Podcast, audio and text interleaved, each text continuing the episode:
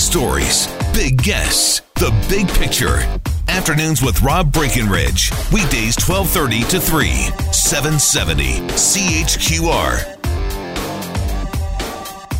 Uh, interesting new study out today from uh, the think tank Cardus, finding that Canadian young adults are increasingly living alone. What would be the reasons for that? What are the implications of that? Uh, the study is called Living La Vida Lonely. An analysis of census data finds the proportion of Canadians between the ages of 20 and 34 living without a life partner has reached a 20 year high of almost 6 in, uh, 6 in 10. Well, joining us to talk more about this report, which you can read at cardus.ca. Very pleased to welcome the program. Uh, Peter John Mitchell is the author of this report, a senior researcher at Cardus. Peter, great to have you with us here. Welcome to the program. Well, thank you for having me on. So, how dramatic is this shift in your view? Well, given that it is a continuing trend, um, I think it is a bit dramatic, um, and knowing the trends that are underlying this as well. So we're seeing a decline in the number of young Canadians that uh, that are married, and we're seeing an increase in those who are, are living together. But that increase is not compensating for the decline in those um, who are married. So that's why we're coming out with this. Uh, with this um, trend that is uh, towards uh, less partnership, life partnership among young adults. So this, as you say, I mean, it seems a continuation of the trend, and maybe it ties into other trends, like uh, the number of Canadians getting married, for example. Does this suggest then that people are putting off those decisions? That even if they're alone between twenty and thirty-four, that that changes after age thirty-four? Well, we did some studies uh, earlier this year looking at uh, census data as well, and noticed this trend actually continues right into middle age as well, um, uh, where uh, marriage is declining and more people are living alone. So this is kind of a larger arc over the age group. We were particularly interested in young adults, um, that sort of prime uh, age for, for partnership, prime age for, for finding life partners and wondering what's happened there. So also in the background here is we're seeing that people are delaying entry into those uh, partnerships as well. Mm-hmm. So while fewer people are partnering, if they do partner, it's happening happening later as well. So that means people are getting to having kids later. Uh, surveys would tell us that we're having fewer kids than uh, than maybe we would like, and so there are some um, maybe some bigger implications uh, for that um, around people's happiness, but also maybe some societal uh, implications for that as well. So, what are the contributing factors, as best as you can tell? Yeah, I think there's a number of uh, contributing factors, and I think that uh, they're interrelated and, and often uh, very complicated. But one for sure is that more young adults are pursuing uh, uh, post-secondary education, which is a very good thing. It's a, a very good thing. Um, and uh, that's delaying entry into the workforce, which at times is very difficult to find good, solid, reliable work. Um, obviously, coming out of school with a lot of debt as well, and that's delaying entry into things like homeownership, where in urban areas, of course, the market is uh, often crazy and uh, it's just out of reach for many young people. So I think these economic factors are helping contribute to this delay in in marriage. Certainly, when we look at surveys of young adults, they're saying, "Hey, we want to be financially secure before we start making these decisions about lifelong partnership. And so I think that certainly is a contributing factor.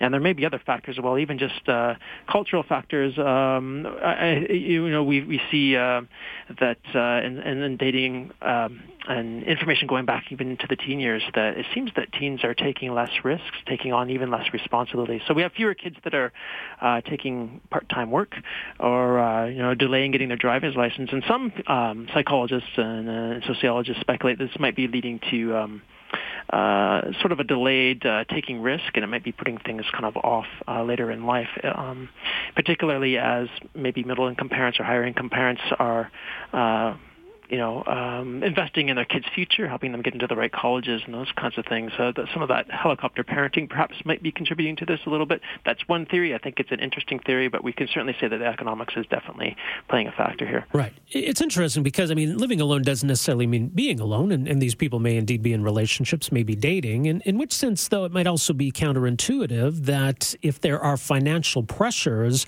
uh, on on people or on, on couples, people who might be in relationship, there might be a financial incentive for them to cohabitate, not necessarily get married, but for whatever reason, they don't seem to be doing so. Yeah, it's interesting. I, again, I think it is a cultural shift. Um, if we looked at sort of my parents' generation, quite often you would get married fairly early in your early 20s. You would try to find work, get established that way. And so um, marriage served more as a, a foundation for building a life on. Some of those aspects might have not been in place, but you kind of built on them. Uh, what we're seeing is kind of a flip of that. Sociologists have identified this uh, this flip, and, and they're now saying that marriage and partnership serves as a as a capstone. Once all the other aspects of life are in order or feel more secure, then people are looking for long-term relationships or solidifying their long-term relationships. So it is definitely a cultural shift and a cultural mind shift as well. Well, it, it, yeah, it's interesting that if people are are delaying uh, getting married, uh, if they're taking the time to do other things does that make those marriages more solid? I know Canada doesn't really track divorce rates anymore, although certainly, uh, you know, in Canada and in the U.S., those have been in decline. Is there a connection there? There certainly is an argument uh, that would say that waiting uh, to, to get married actually does increase the stability of marriages. And uh, that argument's been made even uh, recently in the past few months in the U.S., where data is showing that uh, fewer marriages are ending up in divorce.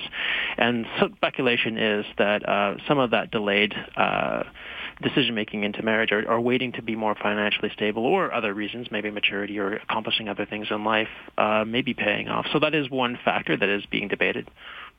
As you alluded to earlier, uh, getting married later in life may lead to, um, you know, those marriages spawning fewer children, which has an impact on, on Canada's birth rate. What's the connection there?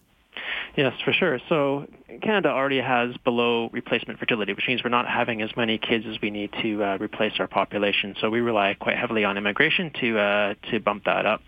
Um, so we also have an aging population, as you know. So that might have uh, concerns for our social safety net down the line, um, and and whether um, uh, we're able to support that social safety net or whether we'll have to look outside of uh, that net to more social relationships to help kind of fill those gaps. It may even have uh, personal implications too in terms of family dynamics. If uh, if having children later might mean that those kids uh, are less acquainted with their, their grandparents or or other factors like that. So it has a few um, different dynamics at play does it get to a point then that we would want some kind of a policy response or some kind of uh, in, incentive or something to push people in, in a certain direction? I think policy nudges, particularly when it comes to family formation, is a very tricky question. And uh, I think the reasons for people entering into uh, partnerships later in life uh, is a mixture of different questions. So I'm not sure if pulling on simply on pulling on one string would would sway uh, the cultural uh, cultural shift. It, I mean, it's it's plausible that if housing prices change or something changed, that that might affect uh, as a secondary effect.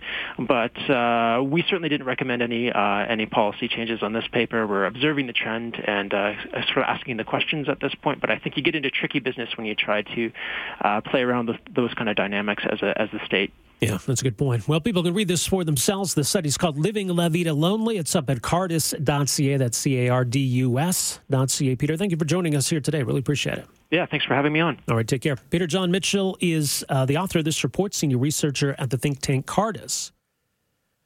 Uh, finding the proportion of Canadians uh, between the age of 20 and 30 living without life partners reached a 20 year high. Says even among ages, uh, those aged 25 to 34, it is more common to be neither married nor in a common law relationship than it is to be married. However, as they also point out, at least according to one survey released earlier this year, 54% of young adult Canadians say they would like to get married. But still, marriage continues uh, along decline, outpacing even the increase in cohabitation. So, yeah, it's interesting. Is there's no clear answer behind those trends, but they are worth noticing. for Afternoons with Rob Breckenridge, starting at 1230 on News Talk 770 Calgary.